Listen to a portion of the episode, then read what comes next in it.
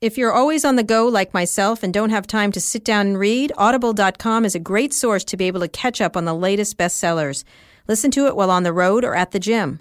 Audible.com is a leading provider of premium digital audio information and entertainment on the internet. Audible content includes more than 180,000 audiobooks and spoken word audio products. Audible carries Audible books in every genre imaginable business, classics, history, self development, just to name a few. Audible is offering our listeners a free audiobook of your choice and a free 30-day trial membership. Just go to audible.com slash replay and choose from over 180,000 audio programs.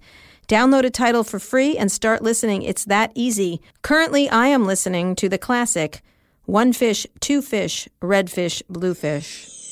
One fish, two fish, red fish, blue fish, black fish, blue fish, old fish, new fish. Okay, that's This one genius. has a little star. Go to audible.com slash replay. That's audible.com slash replay and get started today. Last year we had Travis Kalanick here um, of Uber, and to me this uh, is a, uh, Brian Chesky's company is a similar version of, um, of the, the struggles, except I call him the nice Travis. But um, in any case, uh, Brian Chesky.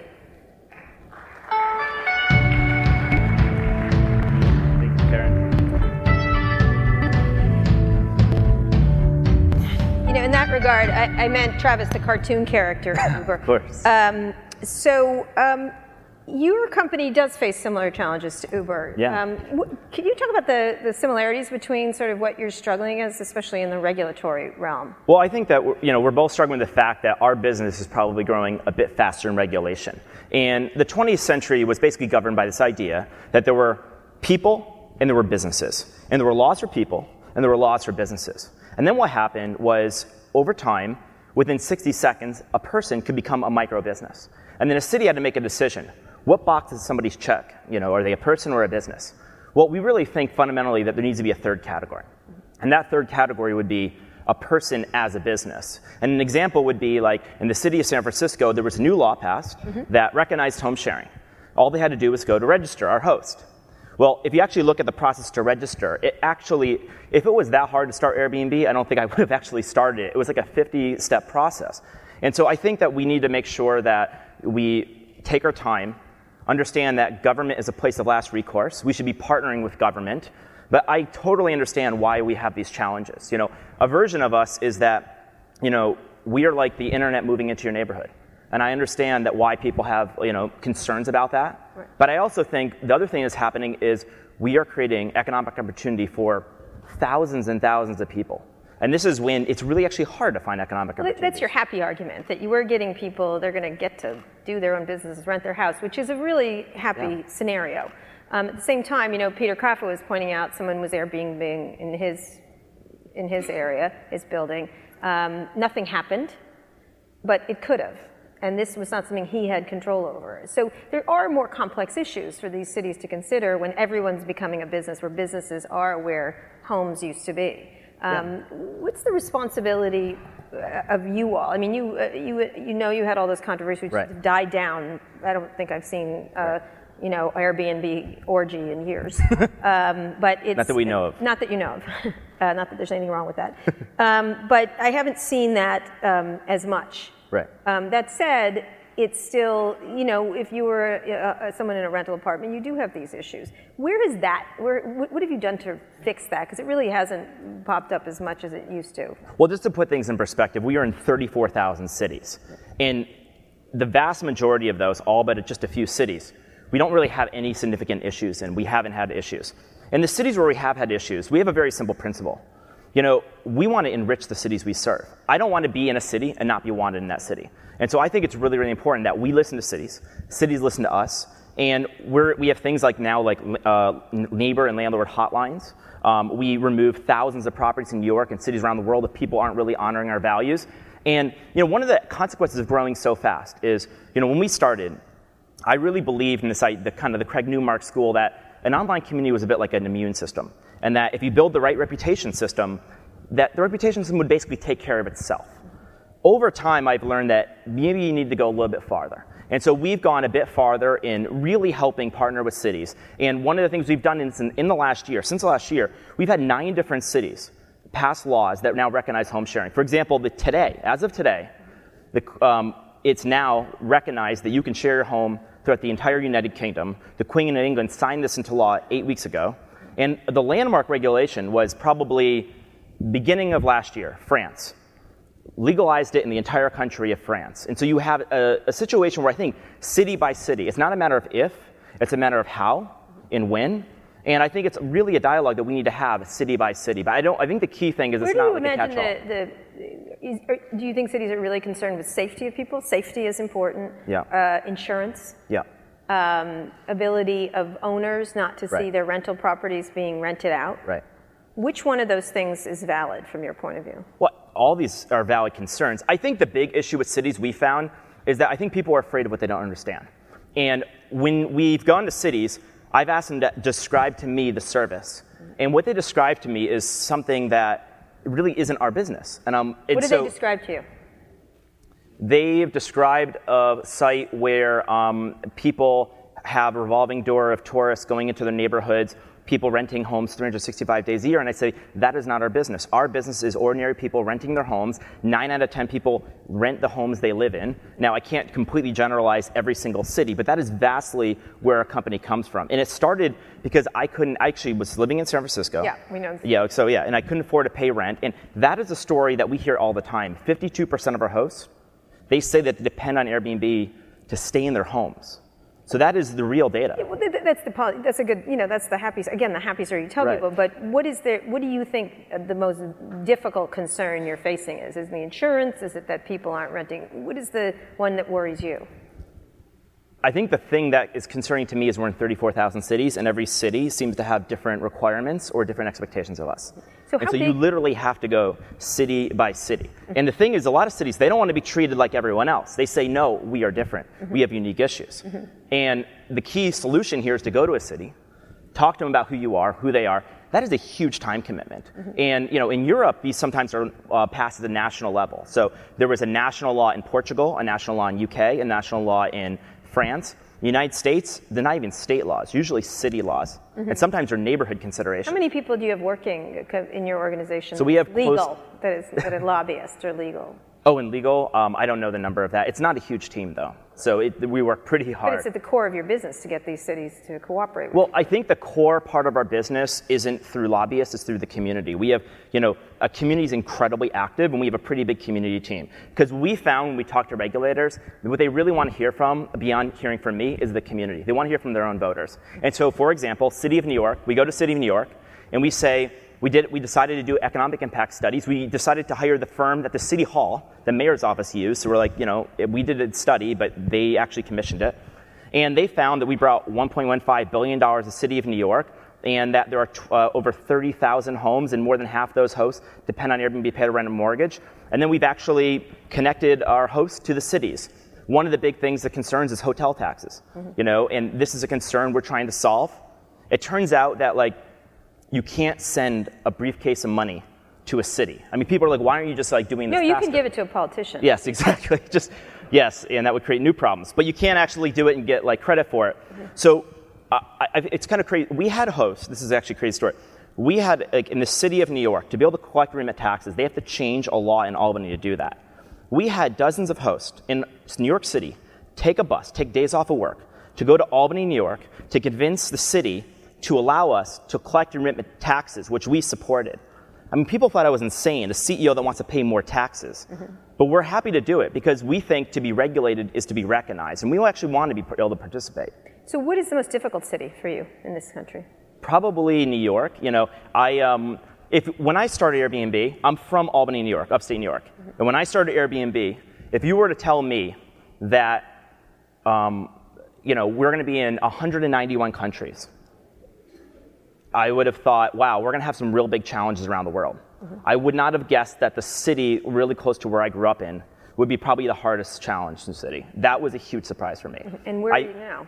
I'm sorry? Where are you now with them? Um, I think at this point we've graduated from will Airbnb exist in New York? Now I think even our opponents say Airbnb is here to stay. So the question is, well, how will we exist? We would like to collect remit taxes. We'd like to re- allow people to share their ordinary homes they live in. And I think it's a matter of working with City Hall. We've been in discussions. I think like in tech, things happen in weeks and months. In sometimes city politics, they happen in years. Uh, two years ago, I said we were months away. I, I, still think we're months away, but like I think I should maybe not say that anymore. Maybe we're not months away. Okay. Um, I do think it's going to happen in the next couple years, though. So, which is months in right. you know, our world. So, so you've um, do you think you're like Uber in that regard? How do you look at Uber in their fight, uh, regulatory fights? Is that similar? I think everyone has to solve their own path. You know, in the early days, you know, I remember when this, uh, this situation happened in New York, we had a decision. How are we going to deal with this? Mm-hmm. Are we going to go in and like, you know, stage huge rallies? And I, we thought back to our mission. You know, our mission is, well, can I, maybe I can just tell a quick story that illustrates our mission. And then I'll, and it will tell right, you how quick. we deal with this. So, yeah, quick. So, I was in London, um, not to, uh, and I met a host named Sebastian. He comes up to me and he says, Brian, there's a word you never use in your website. I said, What's that word? He said, That word is friendship. I'd love to tell you a story about friendship. He said, Six months ago, the London riots broke out outside my home, and I was very scared. The next day, my mom called me to make sure I was okay. He said, Here's the crazy thing. Between the time the riots broke out and the time my mom called me was a 24 hour period of time. And in that period of time, seven of my previous Airbnb guests called me just to make sure I was okay. Another happy story. Exactly. I get that. I know. well, the point friendship. is that we are in the business of caring for people and bringing people together. A company like that can't be fighting. You don't want to have a business or a CEO that's a fighter mm-hmm. or completely fighting with cities when people every night are living together. A woman in Texas is staying with a guy in the Middle East. Mm-hmm. You want to have a company that is partnering with cities. And so we made a decision to actually partner with cities. This is probably four years ago. Mm-hmm. We're in conversations about 40 different cities around the world, and this is how we've done it. So you thought being obstreperous was not, you know, being what? Difficult. Sorry, yeah. it's, a, it's, a, word. I'll obstreperous. It means you're yeah, a pain yeah, in the ass. Yeah. Um, uh, essentially. I think um, people still think we're a pain in the ass because right. of how fast it's grown. And just to give you an example, um, tonight around the world we'll have half a million people mm-hmm. staying in a home, and this summer that number will be 800,000 people staying in a home. So it's grown so fast that people just find us to be sometimes difficult. So these but are we're new statistics that this Yeah, is... yeah, the 800,000 I've never shared before, but it just gives you a sense that we're close to a million people a night staying in a home. I mean, just tonight around the world, more people are staying in Airbnbs than live in the city of Miami. Okay. Um, so the um, I, I, was trying to think what that means. Um, okay, um, uh, but I won't because math is not my favorite subject. Um, so when you're thinking about that, how are the hotel? How is the whole? What is their latest ploy to try to stop you? I remember we were on the stage right. and uh, getting back to orgies. Uh, you said, I said, do you feel like they're the ones attacking you on these issues? And the orgies? The, no, you said there's been orgies going on yeah. in hotels for for decades. Yeah.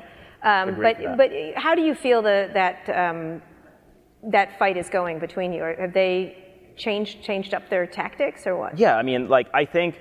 Um, I think that it's changed quite a bit. There's an old saying like, you know, uh, you know, first they ignore you, then they fight you, or laugh at you, then they fight you. I think we're hopefully, I don't know if we're winning, but we're certainly, I think, beyond the fighting. I'm actually close to the CEOs of most hotel groups, including of Marriott, Starwood, and uh, Hilton. And I think, you know, the thing they've realized is I think they were initially really scared, but hotel occupancy rates are the highest they've been in 20 years. And we are a pretty different kind of category. So there are local hotels around the world that have pretty big concerns, but you know, most of the big hotel chains they don't have major concerns with us. And they've said this publicly. I don't know of a major hotel CEO, like a global one, who said they've had a major problem with Airbnb. So who has that? Who is it? The small hotels? Is Some of the small hotels in New York, um, in particular, and a couple small cities around the world, they definitely have concerns do you, questions. Do you think you'll ever own hotels or rooms or things like well, that? Well, our, you know, the promise we have is they're unique spaces, one of a kind, offered by real people. And so I think that hotels probably wouldn't fit into that requirement. Would but you, if it's bespoke and unique, then we would love to have that on Would you ever want to own like a HotelTonight kind of thing or, or that kind of, do you think you should offer those services? Um, well, I think, again, I think really we have this very simple premise. People love homes. That's why they live in them. What if you live in one when you travel? I think we were really focused on staying in that core part of our so business. So you're going to just stay in that business. You don't yeah. see, where do you see any expansion for you besides internationally? So beyond international, and Asia is the biggest, fastest growing market for us. We're leading in China, India, Korea, and Japan. Pretty unique for an internet company. Business travel is growing really fast. Um, only about 10% of our business is business travel, but like, you know, we are, uh, we have 150 companies that have signed up for us. Vacation rental is going to be a huge bet for us. And beyond that, you know, I really believe that we are, you ask people like, what kind of company are you? I would say, you know, we're in the technology industry. But what are what our customers are buying isn't technology, they're buying hospitality. We are a hospitality company, and I think hospitality shouldn't be limited to sharing your home. I think it should be, it could be really broadened out to a lot of different services. So, Such as? I don't know, you can imagine going on a vacation. I was just thinking muffin baskets. Muffin bring me, baskets would be an whatever. amazing Yeah, peer to peer muffin baskets. What, um, what could you imagine doing? Well, I mean, we've done a lot of experiments. We don't have anything to announce now, but I mean, the biggest asset somebody has, a lot of, yeah, a lot of people you ask, like, what's the biggest asset you have? Most people say the house. Airbnb have already done that. Actually, the biggest asset somebody has is their time. And just for example, we have 100,000 members in the city of San Francisco. Only 5,000 of them are hosts. There are 95,000 people that might have something else to share, and we're really looking at a lot of different options. But I think we're going to be focusing on the travel industry. So um, give me an example. You're saying. well, I probably don't want to share an example, but there's the, it's endless. Conceptual. Where's the area? conceptual imagine Cleaning, yeah, yeah so imagine you were to get off a plane in paris and um, you know imagine people don't go to home to, to cities to stay in homes they go to cities to have trips and experiences well what are all the different types of experiences you would want to have when you're in a city what are all the different Paris? types of services you would want in paris French person yelling at me. there you go so imagine you had that on demand Okay. it happens on demand. It does. I don't even have to ask. well now you can just press a button and Right. Okay. Um, I don't know wine or cafe that kind There of. There you go. All those things are possibilities for us. I mean, we, we're mostly looking at these opportunities. We haven't committed, but we're definitely looking at a lot of different. It feels a little. Groupon-y kind of thing, doesn't it? No, I mean, I think we're really focused on ordinary people sharing what they have in their life that other people would want access to. Tours, things like that. Yeah, all sorts of things. What Like about cleaning and insurance? well, we actually partner with Handy, and I think that they do that really, really well. And we've done some pilots with them in a few cities. So so let's talk about your business as a business. Yeah. Are you profitable? um, we don't disclose financials, but the business is going really well. Let me put it this way: we don't need to raise more money. Okay. Are you raising more money? Probably won't make any comment on that either. But Oh. um, yeah. So, I don't think you're profitable, and you are raising money. That's what I'm getting from that answer. um, so, um, your last fundraising was at It was at 13 billion uh, end of uh, 13 towards the end of, billion. la- end of last year. what's Marriott valued at? Do you know? I don't know off the top. It's uh, probably double that. Okay, you're half of Marriott. Well, we were. Are you worth that?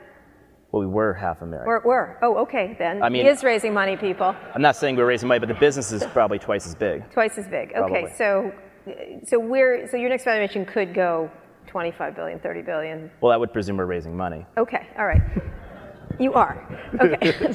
We should talk about it. If that's okay, all right, exactly. Yeah, you're not going to say anything, but I'll find out. Um, so the question is, do I care um, uh, anymore? It's up to you. Um, I do deeply. I know. Um, it keeps me That's why you asked, like, four It- questions. Yes, exactly, because I want to understand uh, why are you worth that much money? Worth how much? I don't know, 25 billion. 25 billion. Well, I don't. I don't know. I'm not. It's not. First of all, it's not. for me to 13 say billion. Why are you worth 13 billion? That's even got my jaw. I think that would be a better question for the investors to ask. But here's what I would say. Tourism's a two and a half trillion dollar market. Mm-hmm. It's five times the size of the advertising industry. We have 1.2 million homes around the world. Pretty soon we'll have a million and a half homes around the world. We are already the largest provider of accommodations on the planet in a huge industry, and it's growing really, really quickly. And our fastest growing market is Asia. I think the big thing that's happening is that Airbnb is in fact starting to go mainstream. For example, last year, the World Cup was in Brazil. 600,000 people went to the World Cup. One in five of those people, 120,000, stayed in Airbnb. We are now the official housing provider for the 2016 Olympics. You're going to see athletes staying in homes. So eventually this will create a business that uh, profitable. of course, revenues. of course, it's doing really, really well. What are your revenues? It's really, they're really good. Okay. They're great.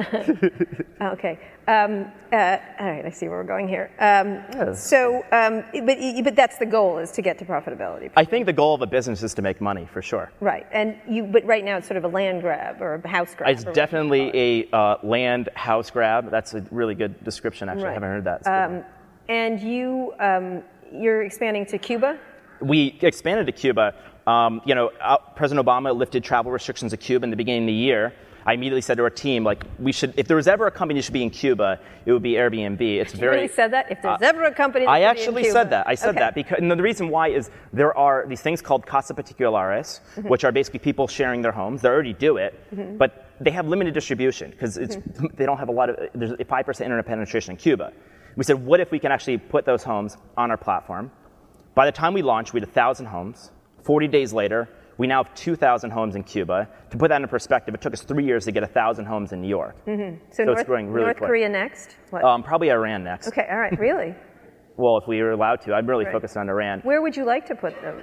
Oh, I, Iran, um, North Korea would be a tough place to go. Right, yeah, I um, think so. Um, you know, I, uh, I I don't know about the hospitality. Um, Antarctica, Yeah. the North Pole, we're Right, working on. okay, all right. And then we'll kind of move off of Earth from there, maybe. Okay, good. So you're working with Elon Musk closely. It- you know, I mean, like somebody should provide the like the hardware, and someone should provide the hospitality. I think that'd be a marriage made in heaven. All right. Okay. All right. Good. So, um, so IPO, is that what your goal is? Definitely not our goal. No, our goal is to obviously achieve our mission. Um, but, you know, we are going to stay independent. That's the probably eventual outcome of an independent company. We don't have any plans. You know, I, I, I said like the moment we start working on IPO, that's like a two-year project to do to do it well. Probably. I'm not. Gonna, I haven't started working on that, so it's not something we're focused on. And would you imagine ever getting acquired? Although you're too Absolutely not. No way. No way. Why is way. that? Because the companies that I admire, they are independent companies, and their primary mission is their own mission, not the mission of their parent company. And so I think it's incredibly important for us to stay independent, to think long term. We've, Nate, and I, my founders and I, we've always wanted to build a company that could outlive, outlive ourselves. And that's made, meant, meant making really hard decisions, going a little slower at times, really, really building for the long term. Everything we built would be undermined by being a subsidiary of somebody else, at least for the kind of business we want to be in. And as I said, we're actually probably already one of the biggest hospitality companies in the world. So it just would not make sense for our type of business. Are you, having not prepared for an IPO, or would you be nervous to do that? Do you think you're the right person to be CEO? I think that if you asked my team, they would say that they have, a, you know, that we have a really, really great team. I think that um, we, if we, eh, you know, what I would say is this: I would want to make sure, if we were ever a public company, that we've already set ourselves down a path to be bulletproof in the long term. The one thing about being a public company is you have a lot of short-term pressures. Yeah. I've been able to choose every investor I've had up until today. That would change. Mm-hmm. And those people today, I decide they should be really long-term investors. There's a lot of new things you're going to see come out for Airbnb that I think will set us down the long term. I want to make sure that we do those things before we're a public company. As far as am I the right Give person? me a, well, give me an example of that. well, like designing the end-to-end experience of a trip, like we talked about, on Right. demand, somebody to Right. do whatever in Paris. By the way, would that include flights? Would you see yourself doing that? I think that um, we were definitely not, you know, looking at flights right now. No, that's a that's a pretty hard business to be in. Okay, but it's more the experience. I think we're really like, I think that Airbnb is about much more than homes and accommodations. It's really fundamentally about having a transformational experience in its best possible way. Who do you way. consider a competitor then? it's hard to say. I think, um, you know, so much of our travel, like, give you one example. The beyond vacation, the number two use case in Airbnb is staying with friends and family. 40% of all travel in the United States is with friends and family. We, more of our business is probably taking away from people staying with their friends and family than the hotels. So I- think it's primarily probably a category good thing, creator. Probably a good thing, Yeah, yes. I think so. Exactly. Yeah. But I think the key is I think we're more of a category creator than competing in an existing category. And getting back to last question about you being a CEO, um, what's it like in this sort of? Do you think there's a bubble going on? Evan thought there was, and uh, you're one of these, you know, Snapchat, Right, you, right. Uber. There's a whole bunch of them that are eventually heading to IPO Right. or sale or something. Um, how is it operating in that environment? What's the worst part of it? Well, first of all, I don't think, you know, I think that's overstated to say we're in a bubble. Markets go up, markets go down. It's very clear that we're in an up market and it will eventually go down. That being said, you know, you think about the last bubble, there were what, how many people on the internet? Today you have 3 billion people almost on the internet. And you have companies that in five years could be capturing huge portions of industries that could be generating profits for many, many years to come. And a lot of these companies, we all have real revenues. So I think it's an overstatement to go that far. I do think this is a really, really exciting time to be like alive and in running a company. If I was alive like in a different era, I would definitely not have these opportunities. And I think my general thought is when you have billions of people on the internet, I think it's day one. I think that we are going to be looking five years from now back and saying, wow, it's crazy. We thought that was the top of the peak. What are you worried about? I'm sorry to be a bummer. Yeah. I think I worry about, you know, Paul Graham, I used to, he was our first investor. And I used to worry about all these random things like competitors, uh, you know, kind of cities, all the stuff. And he said something to me I'll never forget. He said, Brian, startups die of suicide, not homicide. All great companies that had a downfall, they died of self-inflicted wounds. So what are those self-inflicted That's wounds? a horrible thing to say. I know. But anyway. but it's um, really the key thing is it's about like there's this thing that like you're a small company and you exist because no one else, especially big companies, couldn't do what you could do as a small nimble company. You know, Pablo Picasso is saying, the older you get, the stronger the wind gets. It's always in your face. It's like small companies become big companies and sometimes become really bureaucratic. And the culture gets lost, people leave the company. That is something, it's not unique to Airbnb, but that's the thing that we have to worry about. And I'm deeply paranoid about that. I want to make sure that we're always a startup, maybe the world's biggest startup, but So, you, stay so there. So you're scared of yourself. You have to be afraid of what you might become if you're not like, you know, if you relax. That's for sure. Okay. Questions for Brian? Ah, Stuart. Okay. Hello. Can I ask a question? Absolutely. Thank you, Kara. Hi, Brian. Hey, how are you? Um, I'm interested in. I, I'm fascinated by surge pricing done by Uber, and as a customer, it kind of pisses me off when they do that.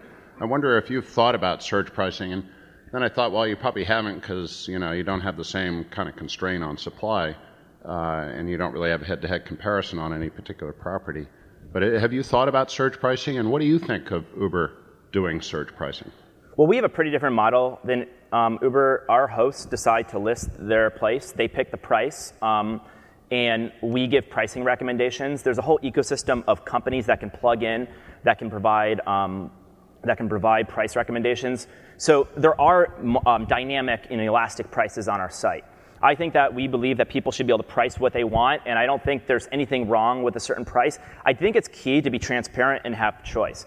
I really prefer not to comment on like another company's pricing strategy, but I do understand where they're coming from. Um, you know, that being said, we also are very, very clear with our community to not gouge tra- travelers. So, for example, we had a conference, uh, the Berkshire Hathaway conference, where Warren Buffett, you know, has his annual conference. We had close to a thousand homes. Hosts had the opportunity to charge thousands of dollars a night. That would have defeated the whole purpose of democratizing the event. So we really did encourage people. We didn't tell them what to price, but we said, you know, be try to be accessible. Don't like sh- a family shouldn't be spending like their annual savings to stay in your home just so you can make some extra money. Hey, Brian, Mark Hey. Haney. When you uh, think about problems that users and uh, hosts have had, uh, can you take off a couple of examples of problems that you've been able to imp- improve on or address? Like, what have been, what have you been able to do to bring down churn? How much of it's natural? How much of it's unnatural and fixable? Thanks. Early, you know, every step of the way, we've always learned about things. Early on, we found, and this was, you know, 2009, that photos were a really big deal, sight unseen. I'm going to go to another part of the world, and I'm going to trust that when I get there, it's going to be a good experience. Because when I get there, if it's not, that's a real problem. So photos became a window into the world, a way to virtually experience someplace. Well, not everyone takes great photos. So one of the things we did is we said, what if there's a way you could press a button and a photographer can come to your home? And in 2009, we did that. Um, Joe and I were the first photographers. We literally like would go door to door photographing people's homes. But now we have about 3,000 photographers on demand who photograph people's homes. That's just one example. Um, the other example would be Instant Book. So today, you know, as far as improving conversion rate, the way the core product worked was you, you go to book it, and there's a 24-hour window for the host to accept your reservation. Well, obviously, 2009 that seemed like a really, really cool idea. It was a lot easier than waiting days. 2015, suddenly people have an expectation to go much faster. And so now we have a product called Instant Book, which is basically you can book a home like a hotel, and about 25% of our homes are Instant Book. So that's probably one of the biggest things we're doing for conversion rate right now. Last question? Oh, two questions. Okay. Bruno Bowden, uh, Data Collective. Um, Hey. So I'm staying in the third Airbnb rental uh, this month, actually, at the conference. And um, I like the Instant Book a lot, but it's not, I've found in my experience, very widespread. Second thing I would love is being able to actually unlock the home from a smartphone rather than waiting for someone to turn up with a key. And is there a path for both of those to become more widespread? Yes, that's for sure. Um, Instant Book, um, as I said, it's 25% of our bookings right now are Instant Book. Um, I think I do imagine a day where the vast majority of our business will be Instant Book. Probably not all of it. Not everyone wants to do that. I think you're going to actually see that transition over the next 12 months. So I think by next summer, you're going to see, you know, maybe a majority or close to a majority of the homes being Instant Book. As far as keyless entry, um, you know, we um, we've got you know there's some really great companies that are doing some really cool stuff, and I really would be interested in you know um, promoting some of those companies. Um, we're kind of still, you know, working with the technology and deciding what we want to do with that right now. It's still problematic. John, last question. Uh, thanks. I, know you said, Brian, that your international growth is particularly strong. I'm wondering if there's a percentage of your hosts who are particularly productive, and if there are characteristics of those that are different from occasional hosts that you can talk about. Um, probably the most productive people are, well, actually, it's pretty hard to kind of generalize. I would say that um, the most productive hosts are people who've never done this before. That was something that surprised me. I thought like pros coming on a platform being the most productive. It's usually people that are, you know, never done this before. Um, you know, the 55% of our hosts are women.